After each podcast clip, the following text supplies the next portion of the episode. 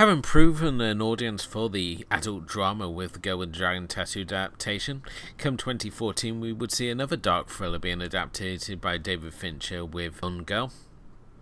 The script itself having already been circulated around with Reese Witherspoon originally wanting to play the title of Gone Girl, Amy, uh, when the film was originally picked up for adaptation when a manuscript of her novel was uh, passed around in 2011 with Fincher now look having already proven himself not only as an industry name but also as a person well capable of directing such dark thrillers, there was much excitement obviously going into this film, especially with Flynn's novel having received such rave reviews.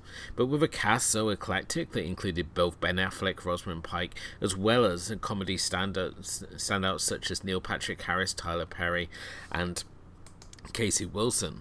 Would this be a film that would be able to live up to the dark roots of the novel? I'm Elwood. I'm Kim. And you're listening to Movies and Tea. Let's take it to the booth.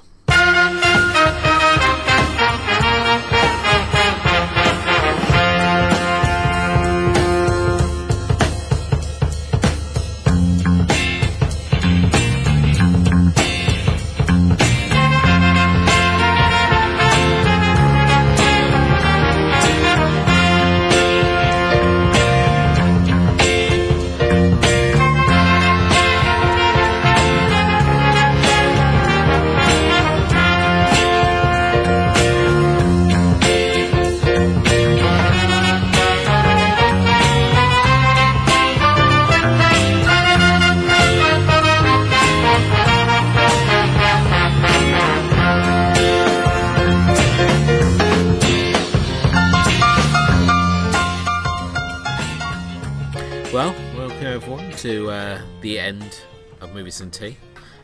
The end of Movies and Tea? End of season five of Movies and Tea, maybe? So yes, we're obviously wrapping up our David Fincher season tonight with Gone Girl, a film which I would say, out of all his filmography, this was the one which, when it was released, had more people wanting to talk about it than perhaps any other film in his filmography. And I think it was a real sort of sign of how far Fincher had come as a director when we look back at the early days of like Alien 3, where he's being chewed out by the studios, and then we've got Seven and Fight Club being these real sort of surprise breakout hits, and other films such as The Game. Uh, sort of simmering under the surface only to sort of later get that cult status. And now here with Gone Girl, we've got Fincher established as a powerhouse and certainly someone capable of really creating films which are not only visually stunning but also tap into some of the darker recesses of the human psyche. I mean, Kim, going into Gone Girl, I mean, had you read the book prior to it? Because I went into this one blind uh, on my initial watching of it, of course. Oh, I am a mega Gillian Flynn fan. So at the point that this movie came out, I had already read all her three books. So big fan. Um, and I mean, Gillian Flynn is a fantastic writer. So this book was actually it's it's one of my favorite, even though it's the last book that she wrote. Um, well, it's the last book that she wrote because I don't think she wrote another book afterwards. But uh, yeah, I mean, it, it's a great story. I mean, Gone Girl, the way it was structured in the novel was kind of a little bit not sure how it would work in the spectrum of the the whole um, just in a movie and how they were going to set it up to make it work. Uh, luckily, I mean, in the hands of Fincher, I I was really happy with how it turned out because it was I, if I remember correctly, and I haven't reread the book since, so I might be wrong. It's been it's been a while. So I think that if it's fairly similar, but then they change some of the things. I think one of the most notable changes is how Neil Patrick Harris meets his end. so yeah, that, that part was was one of the changes that they had. But I mean, it's it all works really well in the spectrum of just like the movie itself and how it's all set up and how the thriller unravels itself and the how they portray the character of Nick and Amy and their relationship. Uh, I really think like the movie really worked, even though I mean, obviously, I think that with a movie like this, the question is always if you've already read the book, you already know the twist. So will the twist still be able to get you and how it's all set up? And I mean, I honestly I went to the theaters um, I think probably opening weekend or so. And I took my husband there, and the thing I wanted to see was how he would react to the twist. Hmm. and that's the most important. That's like the most entertaining part is watching like a twist that you think is gonna be so mind blowing, and then watching someone react to it. And in my mind, like he reacted exactly like I thought. Like he was like, "Oh shit! Oh shit! Oh my god!" type of deal. So it was. Oh, definitely so, and I think it's certainly with in the hands of Fincher. It's it's almost like the film is split into two halves. We get, and this is all perfectly perfectly plays into the ultimate game that's being played here. Um, and like yourself, I was I watched it by myself originally, and I showed it to my wife later, and it was sort of like you watching for that that turning point moment where the big sort of twist twist comes, and you're just looking at the person you wanted to see their reaction to it, and I think she more than um, more than delivered when she just proclaimed that bitch. we were watching it, and it's like, there it was totally worth it.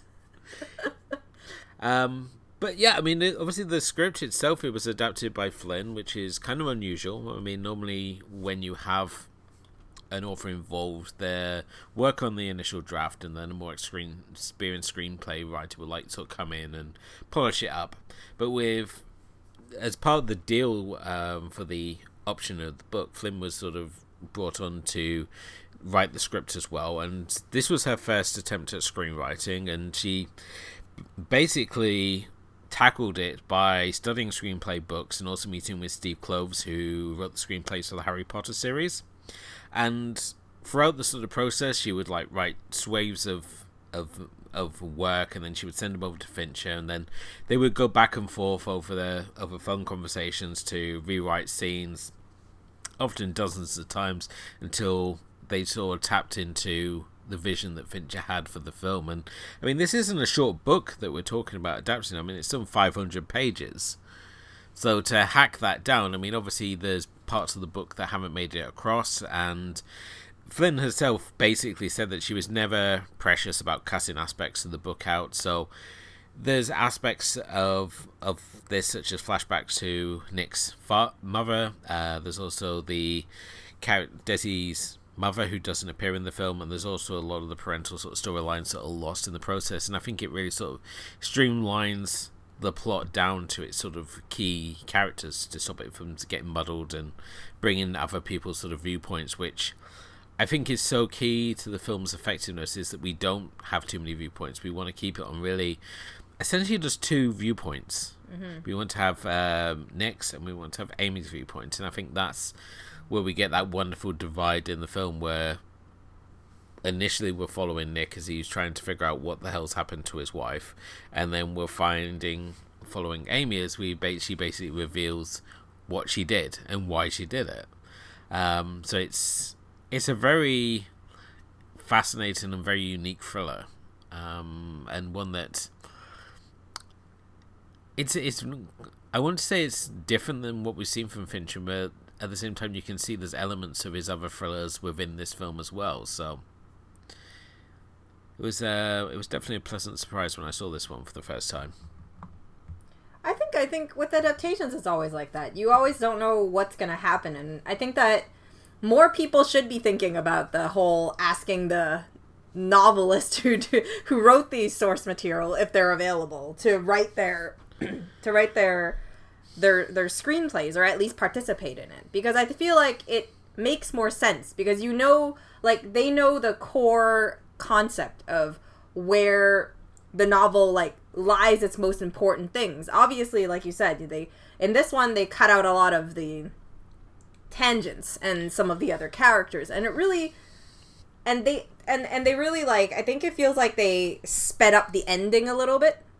So they sped up, you know, like the second half of the the the movie itself when we flip over to Amy's point of view and why she did it and all that stuff. You kind of feel like it, it's it's definitely less detailed than the book itself, but it's not a bad thing because it gets everything all the message that you want done and and just really highlights the type of character that Amy is. And this movie in essence and this whole story is really about the viewpoint of of really these two characters, their mindset, where they're at, and this little, I guess, game that they're playing with each other as they realize, obviously, when they realize that uh, Nick realizes that he's part of this this game that Amy set up, and and kind of like finds and kind of like gathers himself back after the shock. Um, so it's it's it's interesting. I wonder if if the casting you felt like there was it was good. Like, did you expect these people? I mean, would you have preferred Reese Witherspoon to Rosamund Pike? I mean, I wouldn't, but I mean, uh, Rosamund Pike, I think, is just she's she's you know she's obviously I feel like less less known because she's been in like she's been in say like things like I've seen her before in Pride and Prejudice, and then I think she was I don't know I think it was after this that she was in Jack Reacher. Yes, she was in. Uh, yeah, she was in Jack Reacher 2020, wasn't she? So she was also in Doom in two, way back in 2005. But it was Yeah. uh, Die Another Day, which I remember first seeing her because all the the British press and all the press for showing the film and stuff we're all like focusing on her being this posh Bond girl, and they were just like constant, every time they were like talking about it, it was sort of like, oh yeah, she's the lay of Bond's life. And I'm thinking, well, that's sort of limiting her as an actress to really just sort of boil her down to this idea that she's, you know, she's just a posh lay. But I think with Rosamund Pike, she's very hard to sort of place where you're going to where you're going to sort of put her because as I said she obviously has that sort of uh, posh demeanor to her and I think that certainly plays it well here because she's obviously comes from uh, well-to-do stock so to be, so to speak. Her parents have created this whole legacy of books based around her called the Amazing Amy series and as she points out um, early in the sort of scene, the fact that Amy in the books is always sort of one step uh, ahead of her. Uh, the fact that she fails in that in uh, volleyball, yet her fictional self makes varsity, and she's always she her parents seem to be like living this like almost fanta- fantasy life for their daughter through this uh through this fictional character and in many ways it feels like when we look at the scheme that she concocts herself it's almost like amy's trying to win one for herself it's sort of like oh if amazing amy's so good let's see her top this one um so yeah, it's she. I think Rosamund Pike does is an absolutely fantastic for the role, especially for the character of Amy that we're being that that is being sold here because essentially when she's introduced, I mean Nick is kind of like you know he's the he's the bit of rough. Um, he's writing for a men's men's magazine, and she sees potential in him to make her the ideal man for herself and um, this sort of like comes into play in the in sort of like the second half of the film, which you know she talks about how she made all these changes to mold him, and it was ultimately life that got in the way of her plans, and that ended up with her being trans transplanted from New York and this sort of like privileged life living in the brownstone, um, to having to deal with suburban Missouri. Which in many ways she kind of resents Nick for uh, the fact that she's had to give up on all these things, and by concocting this plot is her way of not only getting out but also getting revenge on what Nick has reduced her to being. Um, and I think it's just when you look at the complexity of her of her plot, what she like puts into puts it into this sort of scheme, it's just absolutely fascinating. And where normally we're sort of always sort of like one step behind the the killer, the psychopath, uh, whatever way you want to view her character as being. Uh, with the with Gone Girl, it sort of takes that unique angle of okay, well now we're going to try and play her at her own game, and I think that's where the film really gets interesting when you bring in Tyler Perry's lawyer character, who's basically uh, training Nick how to present himself to the media and to the police, and just basically play uh play play this completely different um, person that Amy is expecting him to be. But um, I mean, how did you find the character Tanner Bolt? I found him a very surprising sort of character. The especially when he's introduced as like Um, this this sort of like a lawyer who can win the unwinnable cases. You expect him to be kind of more of a sleazy, more of a slime ball, but he's actually a very by the book and just knows how to play the system kind of um, lawyer or attorney, shall I say. He's kind of the likable guy, which is very different because usually, like you said, like lawyers aren't exactly the likable characters. No. Uh, but Tanner Bolt is different. I, I thought his his character was something of a breath of fresh air in this really like tense situation where all these characters are being so so tense. There's this kind of like dark comedy element when Tanner Bolt comes in and then he his interaction with, you know, obviously like Nick and the whole part where you know Nick is this awkward guy. He really doesn't know how to act in public especially like showing that he's lost his wife kind of thing. Like his wife has vanished and he's like being very awkward which his sister points out obviously constantly.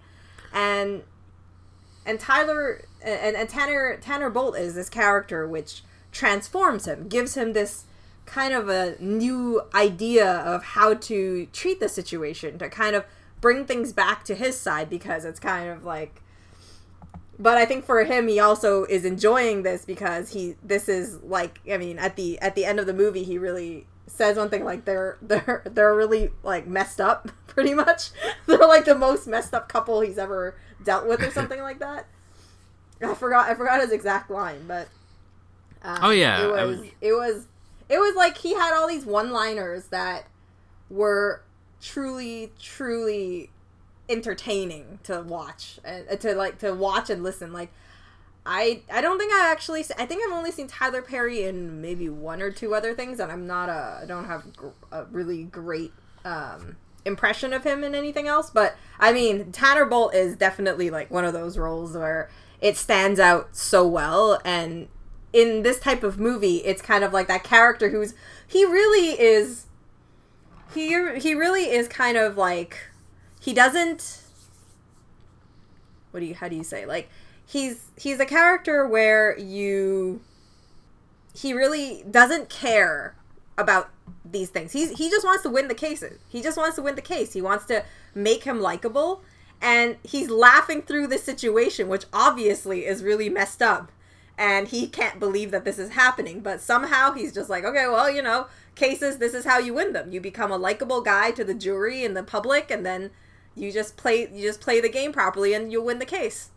Type of yeah. deal, right? So he's just getting the job done. Oh yeah, definitely. Tanner, Tanner continuously has this detachment from the case. I mean, he has no sort of emotional connection to anyone involved in this case. I mean, if, as you almost get the feeling that if even if he loses the case, he still gets to go home at night. He's not going to prison it's sort of like it would just be, oh well, that was a, a loss. But at the same time, with Tanner, he knows that it's not just about what happens in the courtroom; it's about knowing how to play all these other elements of the system, in particular the media. And we have that great scene where he's coaching uh, Nick when he's going to go and make the appearance on um, the Ellen Abbott show, who's uh, mm-hmm. like a talk show based on um, Nancy Grace and he's there throwing peanuts at him in the hotel room, and he's like, "I'm going to keep throwing nuts at you every time you screw up." And I oh, just oh, gummy love bears, those... right? Gummy bears. Oh, that's what it was. I just love the fact this is these like motivational uh, things, and he never loses his cool, but he's someone who just knows how to play the system. He knows how people are going to react, and where most of the lawyers will be sort of more focused on like working the evidence or the angles, he just knows that you know cases are won before they even get into court because it's all about the public perception and that's what he spends most of his time changing with Nick. Because when we see Nick who's left to himself prior to like the arrival of Tanner on the scene he's kind of a bit clueless.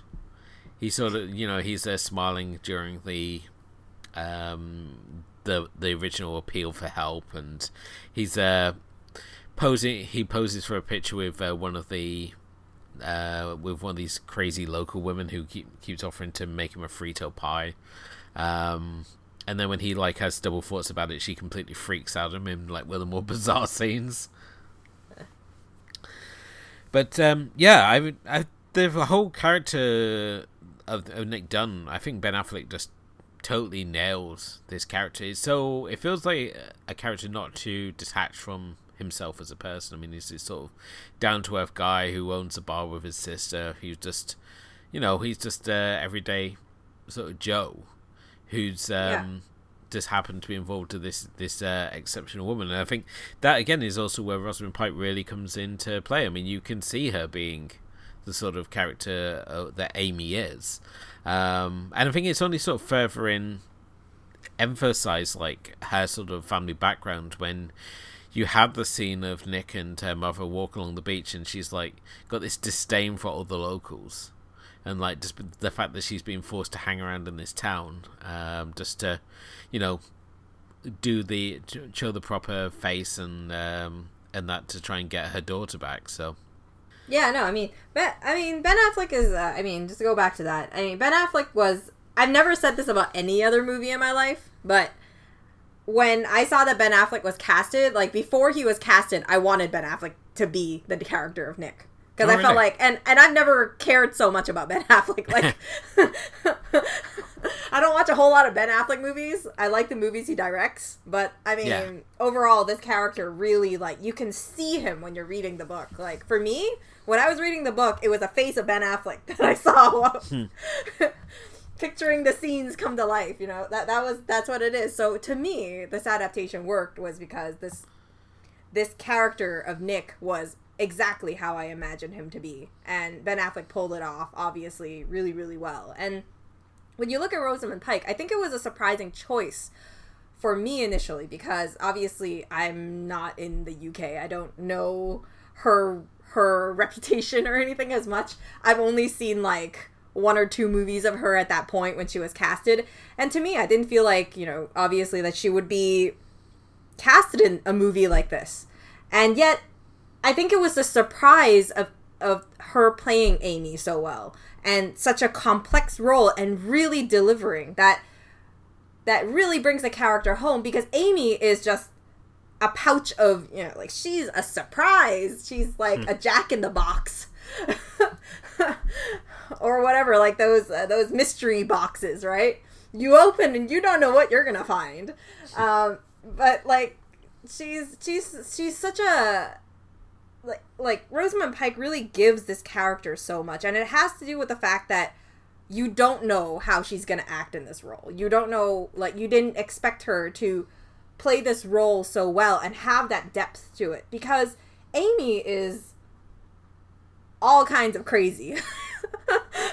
She's like just unimaginable how she does everything. And coming from me, who I've read this book before I went in, and I didn't reread it to go into the movie, so I left a little bit of, you know, the question marks, giving it some space to have its own reiteration because I don't mind it not being adapted to the T because I understand that movies need to have their elements that work better in movies than in books.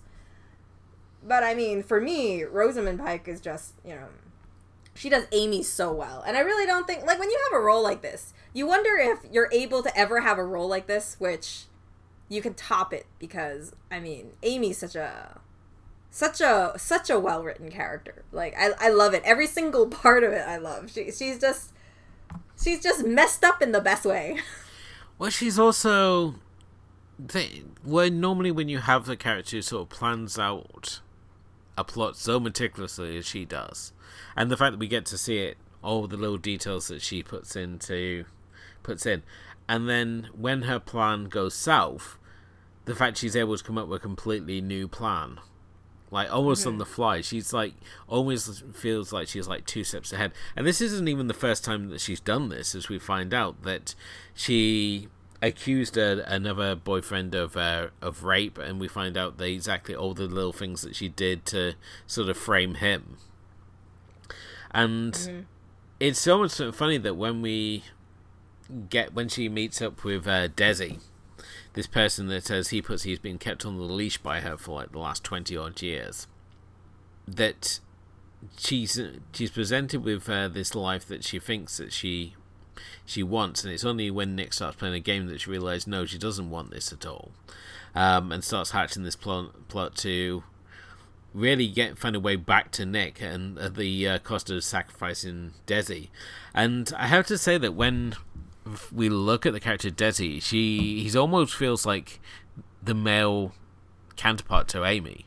They're very similar in many ways. The fact that both are trying to uh, sort of responsible for manipulating people they like into mm-hmm. becoming the vision of that person that they like so that when he's at a guest house he's there he's buying her like clothes and jewelry and hair dye and um, all these things so he can get a change back into the amy that he remembers um, and i thought that was really sort of interesting the fact that she's she's pulled this plot herself and now she's having the same thing pulled on herself yeah, I mean, Desi's character is really interesting as well. I mean, he he is like I didn't really see him as as the counterpart, but now I see it. Um, it's a really good point, and I think it's just the point that he grew into that role. Because I think when the beginning of them being together, like the twenty years that he's been on this leash, um, and apparently with what a, a restraining didn't he have a restraining order? Um, that they that he's still so he's kind of in love with a fantasy, right? He's in love with this person. It's like you never let go of your first love type of deal. And he he's he's turned I think this whole desire and these last the years of wanting this person has turned him into a mani- manipulative person because now he has the means to be to be like uh to to hold her down because he knows that she desperately needs somewhere to go. And he's playing he's playing it so that he's going to be her protection. And you can see those little looks that he gives when he notices how she's still really interested in watching how Nick is going to react to the situation on like when she's watching TV of him like in interviews and whatever. And you see this little thing and he's he's trying to craft her into this person just like she tries to craft craft Nick and the whole situation with this is people who like to control don't like to be controlled, right? Yeah. So Amy needs to seek an out because obviously at this point she has no money, she has nothing left, but the only thing she can do is find some drastic way to leave because she she is not going to be controlled. She doesn't want to be part of a relationship where she can she has no control over and this person is not who she wants to change and that's why she would go back to to Nick a person that pretty much she hatched the entire revenge on. Um, I mean she she got she was angry with him about all these flaws that he has that she's willing to to forgive I guess in a certain way as long as he's he stayed by her side and kind of like just trapped him by her side. Well, I mean, the whole plot really that she hatches against Nick just basically comes out from the fact that he she finds out he's been sleeping with one of his students, and that she's obviously not she, she she's feeling underappreciated for turning him into the man that he is compared to who he was. But I think it's it's Nick's character is kind of unlikable. As you see him go through the interactions in the beginning, you really feel like he's kind of a loser because you can see Amy. Amy is suffers the same things as he does, but she is rock hard. Like she she doesn't everything that happens to her is things that Nick makes a decision to do. So moving to suburban Missouri was because his family had issues and he uprooted them without discussing with her. Type of deal. And things like that happened. And and when he loses his job, he doesn't know how to be unemployed, so he just plays video games all the time and and whatever, right? He just does about and he spends a lot of money and all these things kind of pile up as she sees this person that she's worked so hard to build into a better person kind of revert back to yeah. this loser that she first met that she thought she can control and he's not coming back now because with the recession and being moved to suburban Missouri she doesn't have anything now she has nothing except for her trust fund.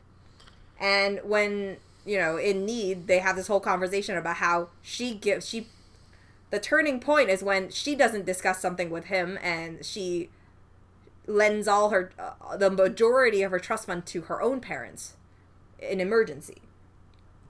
And it, it's just to her, it's really, it's really like Nick is this person who relies on her for money because he doesn't have any either, but she mm. does. And he doesn't work hard for for his life type of thing. He doesn't work hard in hard times, I guess. So, I mean, it, when she has that huge monologue and she she's driving down the road after she we realize that this whole plot is is her plot type of thing to as a revenge plot. She ends the whole thing with, you know, grown up work for things, grown ups pay and grown ups suffer consequences. And, oh yeah, the the cool girl monologue is just so fantastic, and I think yeah. that's where where Rosamund Pike really sort of shines because before up until this point she's like you know she's just the pretty posh girl and it's sort of like she's there doing the proper appearances and stuff, and then when we find out with the cool girl monologue, uh, we find out no, this is what the real personality of Amy is, and it's kind of funny that you see this and and he obviously points out this thing so that when Nick is on to be giving his impassioned speech, he's apologizing for his affairs and basically saying that giving to, selling this idea to Amy that you know he's so grateful of what she did for him that what how she turned him because she knows that by appealing to her ego that that's going to be the way to sort of lure her out of hiding. And I think that's also at the point where um, she turns on on Desi because she seems pretty set on that point and hiding out with Desi who's able to provide her with a rich life. I mean, everything about Desi is just all about this idea that money and material possessions make the man. He's sort of like when you give the guided tour of his uh, his lake house, and it's sort of like, oh yeah, we've got the shower which has got the steam setting, we've got the bathtub which has got the jacuzzi setting, we've got the bed which has got the posh sheets and stuff, and it's all these material things. It's like a, it's like a Bret Easton Ellis novel, the how obsessed he is with all the materialistic possessions of his uh, property, and these are all the things that she believes that uh, she's deserving and, and needing, and now Desi can obviously provide her with. Compared to that sort of trailer lifestyle she was leading to previously, so. I mean, Desi's character is really is really, I guess, shorter than you'd imagine it to be, but it also has this power of just having it delivers this purpose of why it's there, so that we kind of have this motive to for her to find a way to exit and show how you know the extremes that she'd go to escape this. And the little plans she has even in a trap like as she's trapped and serve in under surveillance in this rich house the things she gives up that Amy wants more than this, right? She's not she's not, you know, like trailer trash that she was pretending to be. And obviously we've we've realized that she can't be. Like you can't she can't seem to live up to that either because obviously she her her appearances got blown and she you know she obviously got robbed because of it. She's not as tough as she as she seems and I think that that's one of the really great points of the movie is that while Amy is she's super smart and she has all the everything's planned to the T, but when things don't go to plan, she's not really as tough as she really seems to be. But then at the same time, her mind turns right away. She always seems like in, her, in the back of her mind, if something goes bad, she already had the plan B, C, D all ready to go. So. Mm. While this was unexpected that she would be robbed by some you know some kids some some these friends ish like quote air quotes friends that she meets in this trailer park she ends up you know she she obviously right away thinks about the next scene going the unthinkable and she goes for this person which she claims has been ha- had originally not been such a great person to her hmm. to the police but Yet she still goes for him to help, and then she finds a way to manipulate him. Kind well, of. Think... But then it didn't really take much manipulating because Desi wanted her in the first place, right? Yeah, I think that was the thing. She always knew that that because Desi is so hung up on her that you know she could always go to to him because he would always be there for him and he'd be willing to go along with, he'd be easy to convince to going along with whatever scheme that she had in mind um, and I mean, I really loved Neil Patrick Harris's performance in it. It was a real sort of change in pace because, up to this point, I mean, he was in How- the Harold and Kumar movies, basically playing himself, and he was also carrying How I Met Your Mother along with uh, Cobie Smo- Smulders, which I mean, that show was just being run into the ground at the point he came on to to do Gone Girl, and it was basically his character as the womanizing Barney that uh, was the main sort of appeal and other than obviously the aforementioned Cobie Smulders as the Canadian Robin. Hmm. But that show was just painful to watch in its final seasons as they tried to force this Ross and Rachel situation in there. But I was so surprised that Neil Patrick Harris had such dramatic flair. And Well- it's such a stripped down character that he's playing here. It's nothing like I've seen him play before, but he just nails it perfectly. You totally believe that this is a guy who can, you know, he can quote quote Proust, which is always a sign of a douchebag if people want to quote Proust, especially in French. It's it's all the wannabe pseudo intellectuals who get really hung up on uh, on Proust and you know 17th century plays and art, um, 18th century art, and it's like, oh, please. And it's But funny that, that, you, sorry, you know, I think that Gone Girl really. I'm sorry, I cut you off, but I, I think that Gone Girl really, in the case of Rosamund Pike or in the case of Neil Patrick Harris, really opens a lot of doors for them in the sense that they delivered some really surprising, unexpected roles. And Neil Patrick Harris, obviously, this opens him up to being able to play um, a series of unfortunate events on Netflix as you know the main villain, and it's it's just. Uh, I mean, he does that role amazingly. Also, I mean, I I love how he plays that role. Um, but I mean, Neil Patrick Harris, you know, like you think about how he starts, right? He starts. Didn't he start his fame with like Doctor Horrible? he was in Doogie Howser originally. He was a he was like a child star, and then it was through Harold and Kumar that sort of like revived his career because they had this whole running joke about how the two main characters are obsessed with Doogie Howser because you know he's a a fellow stoner, and um, originally Neil Patrick Harris didn't want to do those those the thing. He thought you know be taking the mick out of this role that he held so dear to him, and then you know he read the script and he thought it was really funny, and through there that he got onto like How I Met Your Mother, and it sort of snowballed on from there. But yeah, he was in Doctor Horrible as well. Um, I think that was the first time I actually watched him in anything. So that was how I remembered him being. it's yeah, it's really funny when you see him and he's like plays these like womanizing roles and stuff, and then you see him in real life and he's like this happily married gay man who posts like delightful things on Twitter about his kids and stuff. I mean, his Christmas tweets are always like so memorable. It's sort of like, oh, I spent like seven hours building toys, and my daughter just wants to play with a broom. so, they're just like the most adorable uh, tweets. I think only um, Shaggy Two Dope of um, the Insane Clown Posse, and it comes from more like adorable tweets from surprising people. yeah, Insane Clown Posse talking about coaching the Sunday League football team is just such a surreal experience. Um, but yeah, I think he's he's really good. I think, but then again, everyone's very surprised in sort of casting here. Ben Affleck was considered box office poison when he's gone into this, even though I really love but Ben Affleck. I think he's just can do no wrong for myself. But you know, he'd been doing like things like Gigli, which let's face it, I mean, you you have a chance to work with your your hot girlfriend on a film. Uh, you know, that's probably why he probably took it on. And yes, it wasn't a great film. Uh, but you know he went on like Joel Schumacher to make better movies, and at the same time it's always really bizarre because you had him and Matt Damon who always like this double act, especially in the '90s, and everyone's like, "Oh yeah, Matt Damon's like the talented one," and it's like, no, Matt Damon's not.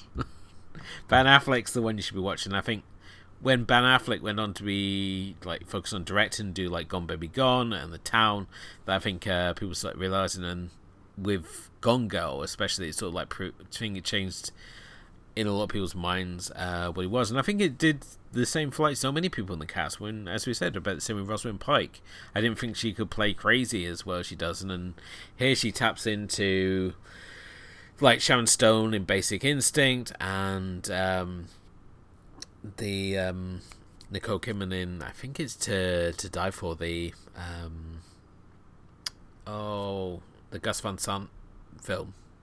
Um, she really sort of tapped into a lot of uh, femme fatales in this uh, in this film and sort of like took elements of those characters but went her own direction. So yes, while she's obviously got elements of Sharon Stone's character from Basic Instinct, and you can see that especially in sort of like the uh, throat slitting sequence. Um, she's very much doing the character on her own terms, which I think is is always an important thing. You can't just like mimic what you've seen in some other films. You've got to play crazy your own way, and um, yeah, I think there's just there's just so many surprising performances throughout. But I think Ben, I think when we've looked at Fincher's filmography throughout, he's always made surprising choices when it's come to the casting of his films, and it's always paid off. I mean, who'd have thought Meatloaf as Bob would be so enduring in Fight Club? no. Um, I'm trying to remember who plays Angel Face again.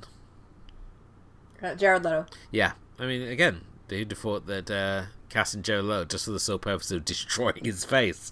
It would be the great move that it was, but you know, this is Fincher. He does he does what Fincher does. Yeah, I mean, Fincher is, you know, we've looked at this entire season, we've looked at his movies, and the pro- progress that he's had is, I feel like he really does excel in making movies where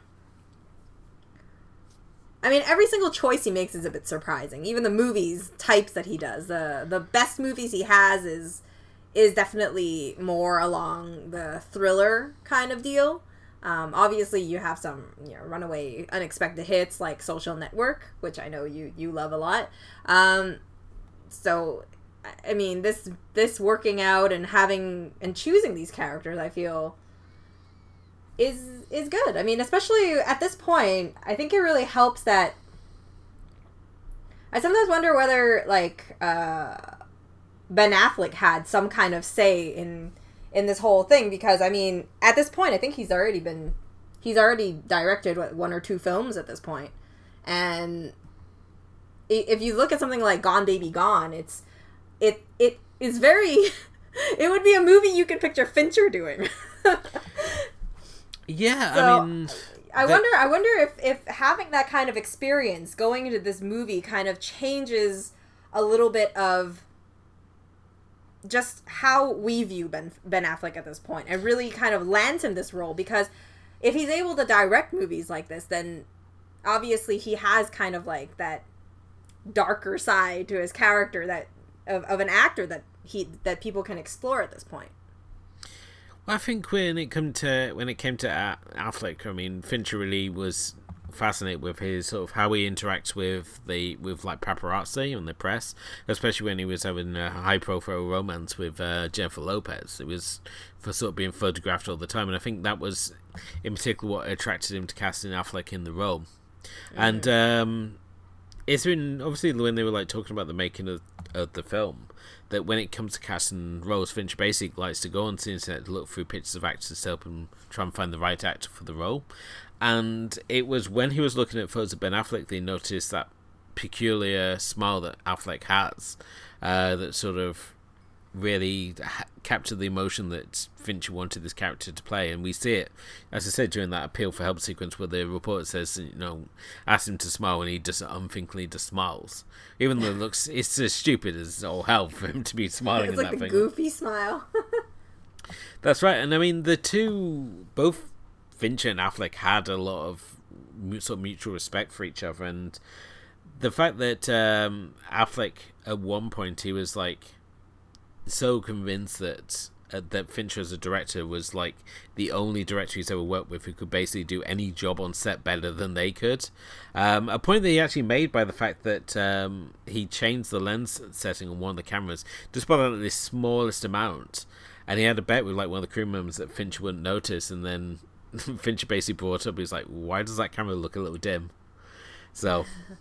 I don't know why Fincher does it, but he just he's got such an eye for detail, and you hear it like when he's like the most minute sort of sequences, and he's shooting like fifty times with like this Kubrick like obsession of how all things go. And we saw it in um, Zodiac, the scene where um, Jake Gyllenhaal's character just throws down the notepad, and he shot that scene like 50 times just because he wasn't happy with how the notepad landed, just because he's constantly looking for how sh- how things should be shot and how they should look. And we see it as well and just like how he lights the scenes we see the return of those yellows again which just look so nice. And just i mean he shoots on digital and he makes it look like he's shooting on film which is no easy feat. And we look at other directors like uh, michael mann who shoots on digital. It just looks like garbage in comparison. So i really don't know how fincher does what he does but he just always seems to, to really nail that look look for his films well, I mean, he has a lot of.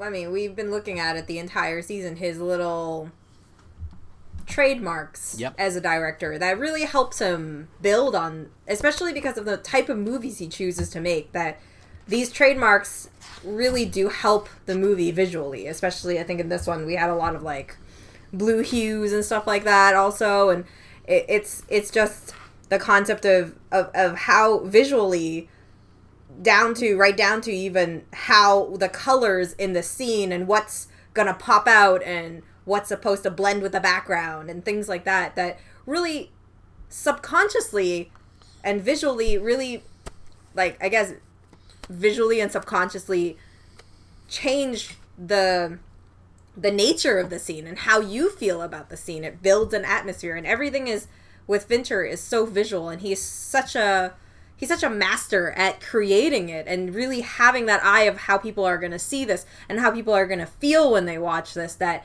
it it just really elevates the movie to a different level How did you think um, with the opening of this this film? I mean, it was only on this time watching. it. I mean, this is my fourth time I think watching this film that I realized that the film actually opens at the end, and I only and only you really i i'm i i tell you one thing. I am a huge fan. I, I think we've already like i mean we've done a lot of movies that kind of start at the end. Yeah. So it kind of loops around. I love movies like that. Personally i love movies like that and i notice it. And i thought it was so genius to do it like that for this movie. It's great. Like i noticed the first time i watched it. I saw it in Oh, theaters. Really? i loved it. I noticed it the first time.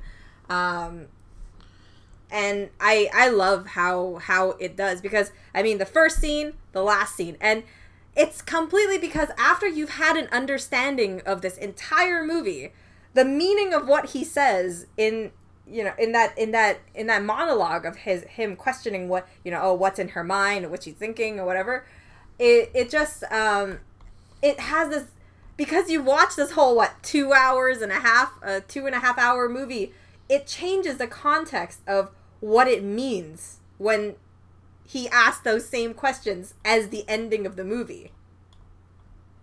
Yeah. And it's kind of like a mind-blowing moment and i really i you know I, I it's it's really amazing because you suddenly in the beginning you feel like it's just because you don't know who a who amy is and you don't know who nick is when he talks about you know oh you know you sometimes wish you were whatever cracking open her head to see what she's thinking how she's feeling or or what we've done to each other and stuff like that you think about it like people say that sometimes when they're angry or when when you know and kind of like um you know just kind of like oh i'm curious about you know i'd like to look at what you're see what you're thinking you know?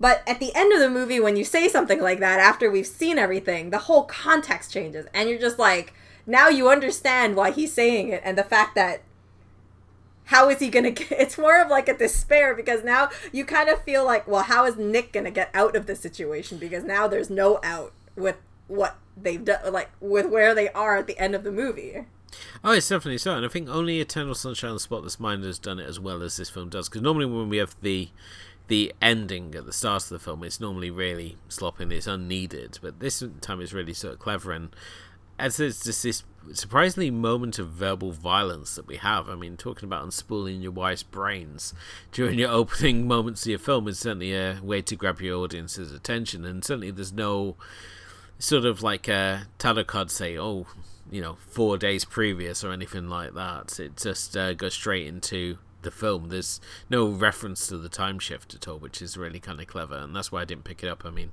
obviously, I'm clearly not as clever as Kim, who picked it up the first time, but well i Um, have the i have the perk of having read the book so i notice the details more Right. because I, i've already you know but I mean, it leads me as well and leads into when she returns home.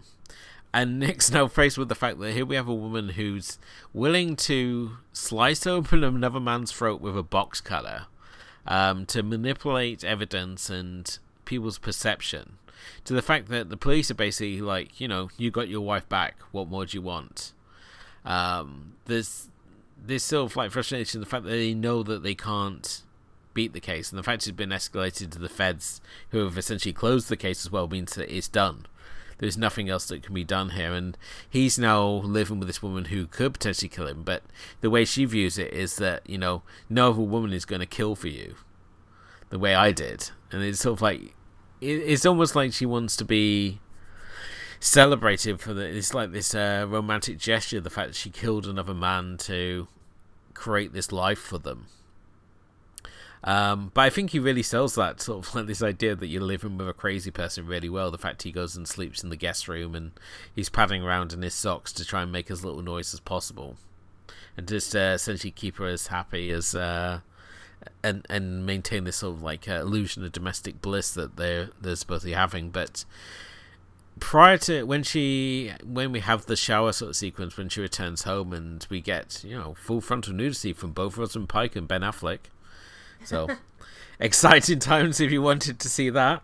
Um, I love the fact that uh, Affleck was basically talked into the scene by Fincher saying he was going for a European feel, that he wanted to remove the vanity from these actors and to shoot it all warts and all. And I think it's just a really effective scene. It really portrays what we needed to do. It's not about gratuitous nudity or giving uh, giving um, Affleck's fans something to talk about We seemed to be a bizarre talking point. Whenever people want to talk about this film, they really wanted to talk about that. It was like the end of Wild Things and Kevin Bacon's nudity.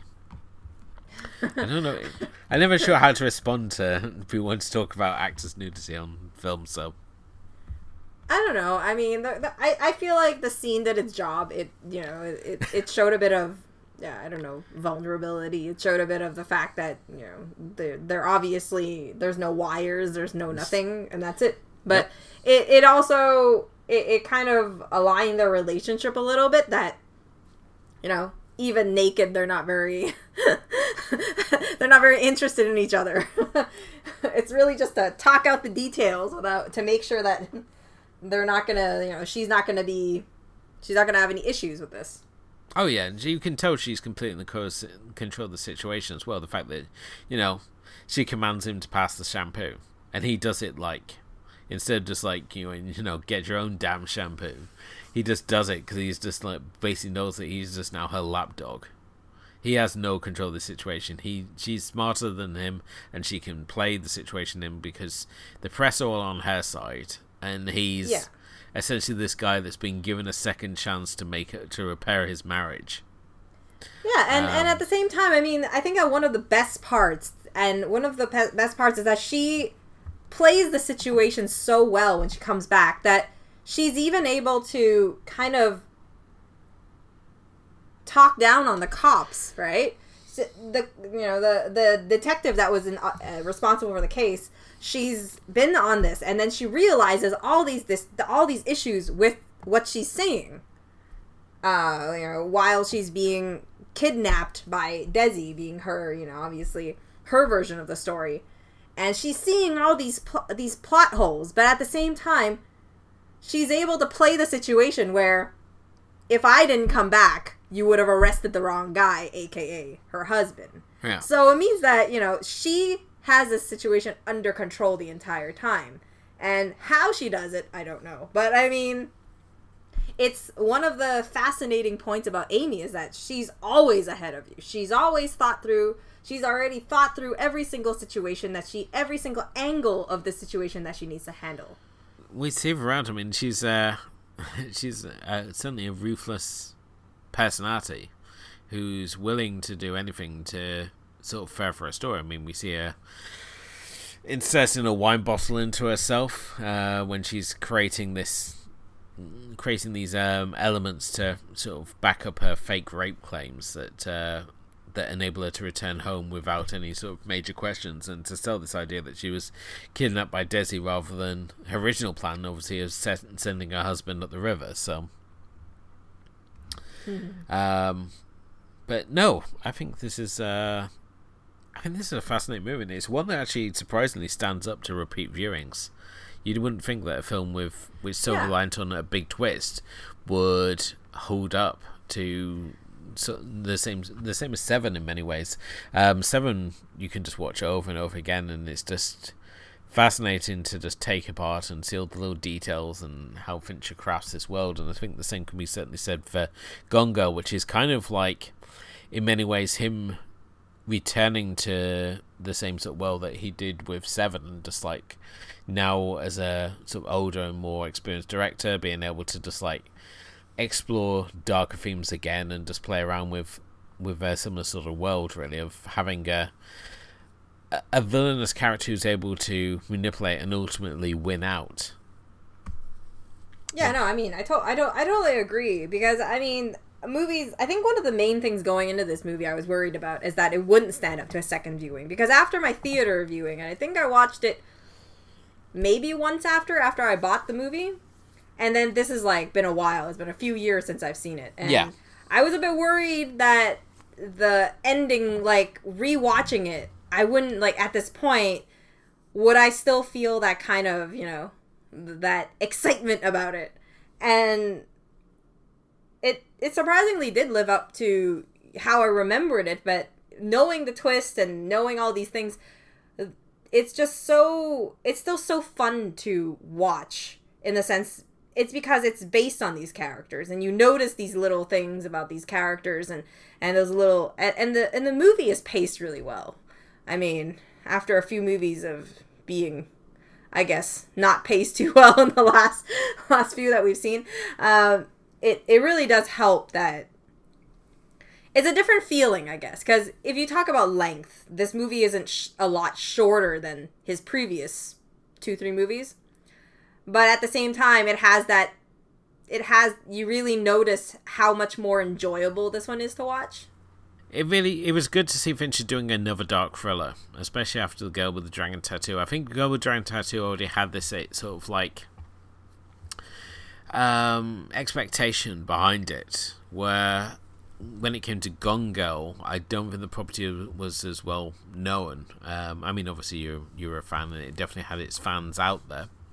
Uh, but for myself, I didn't sort of like wasn't sort of aware of the book. I wasn't aware of like it having all this sort of hype around it. So it felt like a very unique property. And when we had all the promotional material of uh, Amy on the Amy's sort of corpse on the uh, the gurney being straddled by Ben Affleck, I think it was all the, it's like what the hell's this about? So it was um, a definitely air of not knowing what to expect from this one, and I think that combined with like the the casting choices, it was just um, it was just a pleasant surprise around. And I think it was actually on this watch I actually bumped up my rating. Originally, I gave it a four point five on Letterboxd, and I bumped it up to full five. So it's uh, a proud member of that very rare five star club I have.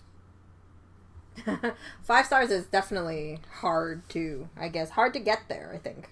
It's it's so hard to give a film five stars in in, in my head. I know there's people out there who give for like five stars away, but when I'm looking at films that I want to give five stars, it's sort of like got to have that rewatchability to it. It's not just about having that engaging experience the first time around. It's like, can I see myself watching this over and over and over again? Which it's the repeatability which sort of like really sort of knocks the film into the from being a four star into a five star. Um, it's like Joker. I mean, I, I really enjoy Joker, but I can't see myself watching it all the time. so, Me neither. um, anything else you want to talk about? Obviously, brings us the end of our uh, review of Gone Girl. I mean, before we obviously wrap this uh, one up, I mean, further viewing, if you obviously like Gone Girl, what would you recommend pairing with it?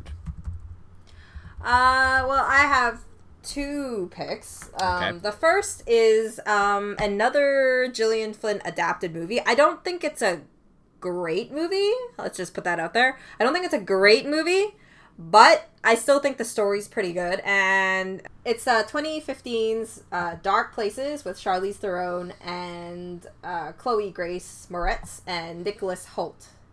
And uh, yeah, no, it has. I mean, Gillian Flynn is really great at writing these dark storylines. So this one does get a bit darker. Um, I personally prefer her other movie, but that was adapted in a TV series on some channel that I don't get, so I've never seen it yet.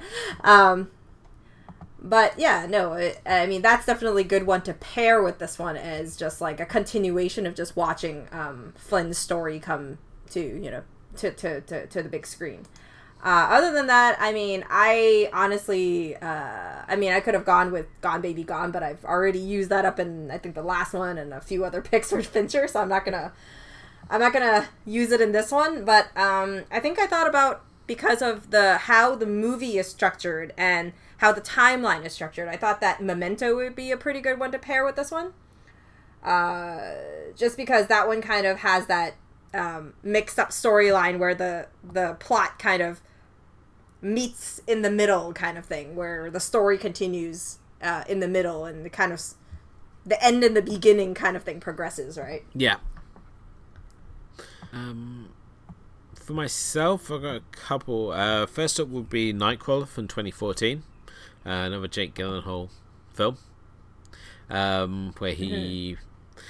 basically uh plays this plays this petty thief called Louis Bloom who realizes that you know he can make more money by becoming a nightcrawler, who are basically journalists who track down criminal activities and uh, and collect footage for the local news stations. And it's really this sort of evolution of this guy who starts off at the base sort of level and how he sort of uh, how his ruthlessness uh, sort of gets him to the top.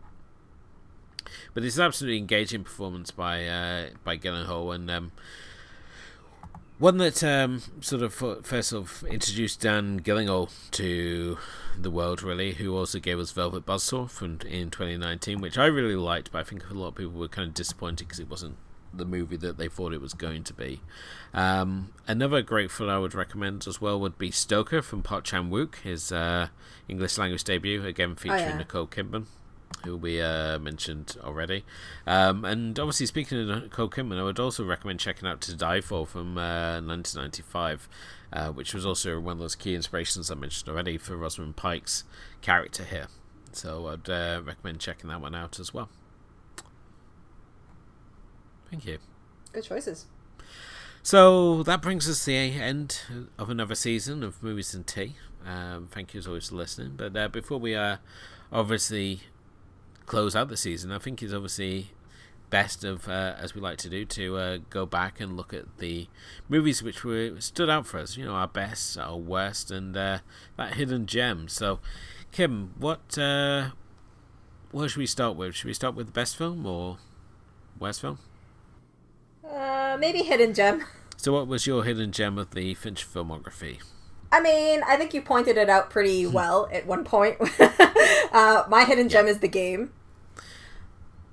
Yeah, I mean that. I mean, if you look at every other movie in in Fincher thing, I mean, a bunch of them got. I mean, second half of his stuff almost all got nominated in the Oscars. It got a lot of a lot of attention. And then, I mean, if you look at the movies before, I mean, Seven is really popular, Fight Club is really popular. You have all these movies that are really popular, but then people always forget that the game is by Fincher or Alien 3.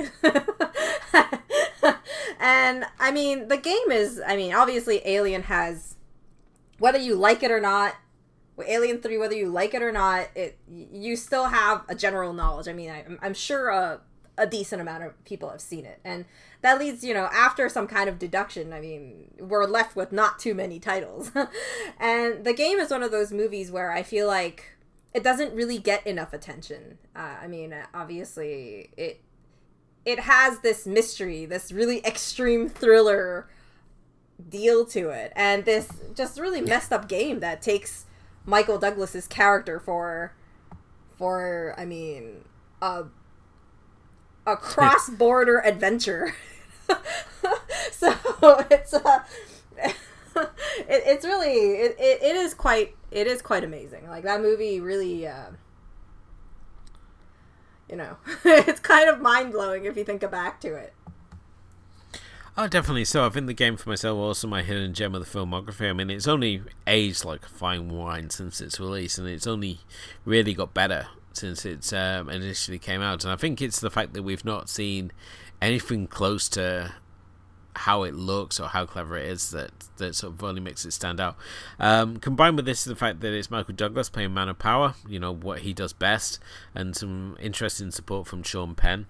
It's just a really interesting story and a fun thriller. Just how it builds up this idea of a all-controlling company that can basically come in and take control of your life and be untouchable at the same time. It's just how that story unfolds. How we see one character being broken down um, just having everything slowly stripped away from himself, only to sort of get that wonderful final uh, reveal at the end. And I think it, yeah, it's it's one of those films that when we covered, when we looked at the game on the show, and I found myself like for at least two days afterwards, like going on my film groups, you know, like Gentleman's Guide to Midnight Cinema and, and whatnot, and um, saying like, "Oh, has anyone seen the game?" It's like, "Have you seen the game recently?" it's just really, you watch it and then you just want to go and find more people to talk about it because you forgot how good it is.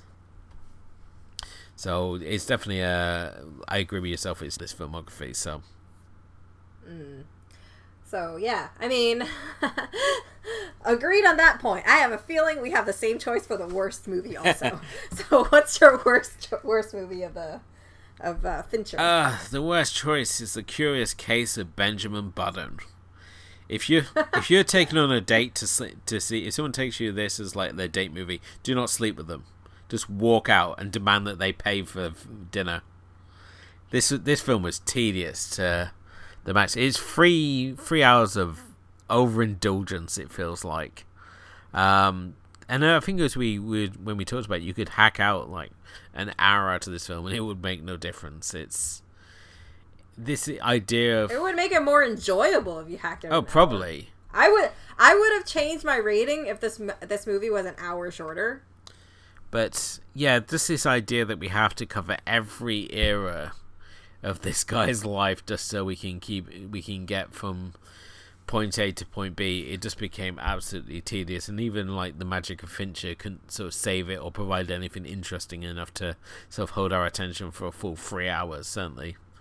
So especially when you know if you if, if you if you haven't listened to our episode on Curious Case of Benjamin Button, you will find it that we find we actually found supporting actor characters a lot more interesting than the main hmm. character, which you know is a sign of um I guess not such a great movie. no, and I mean, there's obviously people out there going to say, you know, Girl with a Dragon Tattoo or Alien Three. Yeah. Um, it's kind of funny with Alien Three that I was, I, when I was uh, watching the trailer for Girl again, the some guy's review video popped up, and he's sort of like, "Oh, I'm not covering Alien Three because it's Fincher has disowned it, so it's not part of the Fincher filmography." It's like, no, it very much is part of the Fincher filmography, and you are a cretin for not appreciating it. Um, but and Girl with the Dragon Tattoo, I think, is. I think as we we watched ourselves, I mean, it's an adult thriller. It's not perfect, but at the same time, it's still it was still enjoyable, um, and it certainly had some interesting moves compared to Benjamin Button, which just had nothing really happening for it. So, I think I think I think with Benjamin Button, I think one thing became really clear is that Fincher is the best at doing obviously darker content. I'm not saying that Benjamin Button wasn't darker in content because it had that, you know, fantastical twist, but it definitely wasn't the usual type of film that he did. Um, it was more of a drama, and I think that when you do a drama like that, it it's hard to. I think, I think it, it didn't. The only thing that would help it was how the film was shot, and visually, the movie was pretty nice to look at but it was just the story itself that I think for me didn't work too well. But yeah, I mean, we're we're gonna leave that to people who haven't listened to it or haven't watched it or whatever. I mean, you can go back listen to our episode, that sort of thing. Um, yeah. So I mean, now we move on to the best. What is your best?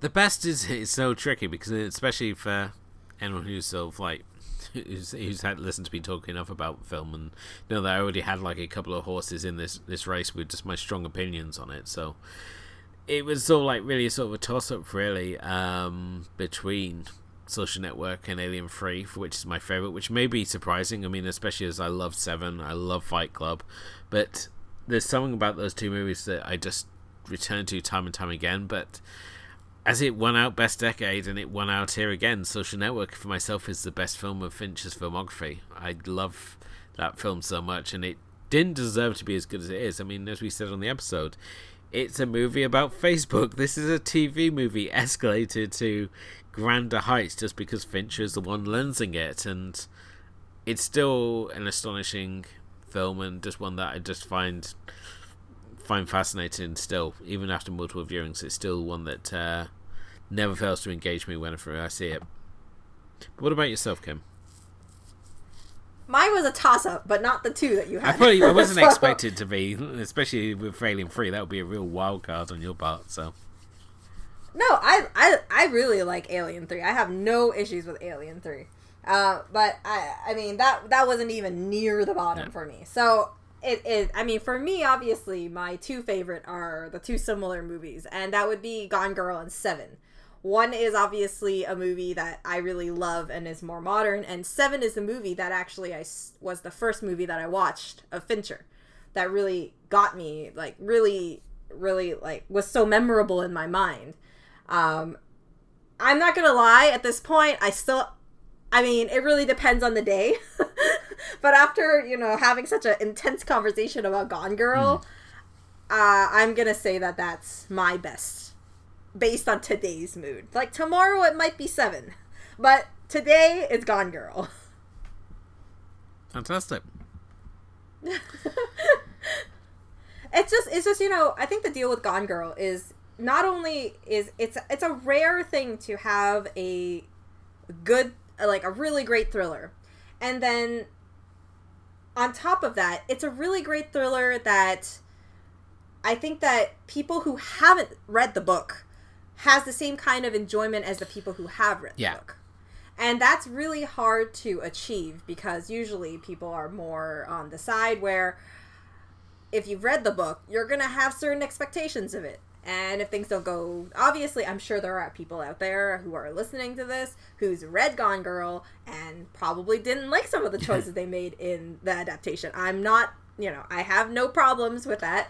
I'm just saying, for me, Gone Girl, I think, is an adaptation where I went to the theater with someone who hadn't read the book and they still followed the story really well and this isn't an easy story to adapt it's very complicated. The storyboard is must be like crazy complicated uh, when they put this together. So i mean the fact that the person i went with like my husband understood this completely and then for me who's read the book before and still and knowing the twist still got so much enjoyment out of it and even on repeat viewings i think that's just a sign of like greatness in a movie.